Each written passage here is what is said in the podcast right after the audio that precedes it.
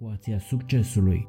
Persoane care provoacă evenimentele, persoane care privesc cum se desfășoară evenimentele și persoane care se minunează de ceea ce se întâmplă.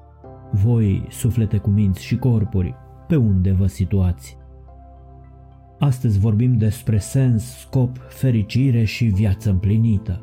Eu zic să nu mai amânăm să spunem lucrurilor pe nume pentru că amânarea este arta de a ține pasul cu ziua de ieri, iar noi știm că doar a trăi aici și acum ne face fericiți. Din perspectiva asta, sunt două feluri de oameni pe lume. Cei care încearcă să-și umple goliciunea interioară și acele persoane foarte rare care încearcă să-și vadă goliciunea. Dacă vrei să înțelegi cuvântul fericire, trebuie să-l înțelegi ca răsplată, nu ca scop. Un scop fără plan este doar o dorință. Cauți fericirea? Visează ca și cum nu vei muri niciodată și trăiește ca și cum ai muri mâine. Vrei să fii fericit? Nu-ți aminti niciodată ceea ce ai dăruit, în schimb să nu uiți niciodată ceea ce ai primit. Nu există cale către fericire, fericirea este calea. Nu spera, cine trăiește doar din speranțe va muri de disperare. Poți alege să crezi în visurile tale, nu să speri și să aștepți să se întâmple. Unul dintre marile paradoxuri care ne împiedică să fim fericiți este acela că Dumnezeu îi iubește pe cei ce îl rănesc și îi rănește pe cei ce îl iubesc. Și știți de ce se întâmplă astfel? Pentru că atunci când se închide o ușă a fericirii, se deschide o alta. Însă deseori ne uităm atât de mult la ușa închisă că nu o mai vedem pe cea care s-a deschis pentru noi. De aici și nebunia, care înseamnă să faci același lucru în mod repetat și să te aștepți să obții alt rezultat. Rădăcinile înțelepciunii sunt amare, dar roadele ei sunt dulci.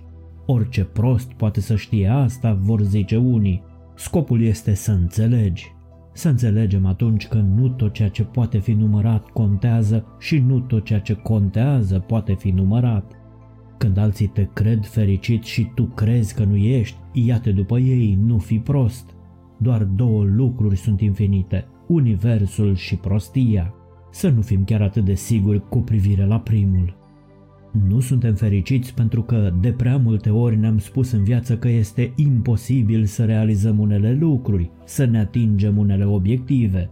Există lucruri despre care știm că sunt imposibil de realizat până când vine cineva care nu știe acest lucru și le realizează. Suntem nefericiți pentru că îi dojenim pe ceilalți, să nu mai facem. Dacă oamenii s-ar putea schimba, s-ar schimba. Există oameni care acționează fără să gândească, așa cum există și oameni care gândesc fără să acționeze.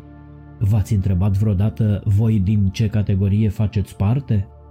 Sarcina noastră pe calea fericirii nu este să căutăm iubirea, ci să găsim toate barierele dinăuntrul nostru pe care ni le-am construit singuri pentru a fugi din calea ei. Destinul nostru nu este în stele, ci în noi înșine. Să ni-l făurim cu pricepere făcând diferența între înțelepciune și cunoaștere. Cunoașterea este mândră de câte a aflat, înțelepciunea știe că mai sunt multe de învățat. Căutăm fericirea la îndemnul cunoașterii privind spre cer. Înțelepciunea ne învață însă să privim în inima noastră și în inima celui din fața noastră. Nu puteți face asta, nicio grijă. Cu cât se scurge nisipul din clepsidra vieții, cu atât mai clar veți vedea prin sticla ei. Ia fiți puțin atenți, cum vă sună asta? Secretul este să murim tineri, dar să se întâmple cât mai târziu, Ați prins-o? Învățați legile divine ale Universului.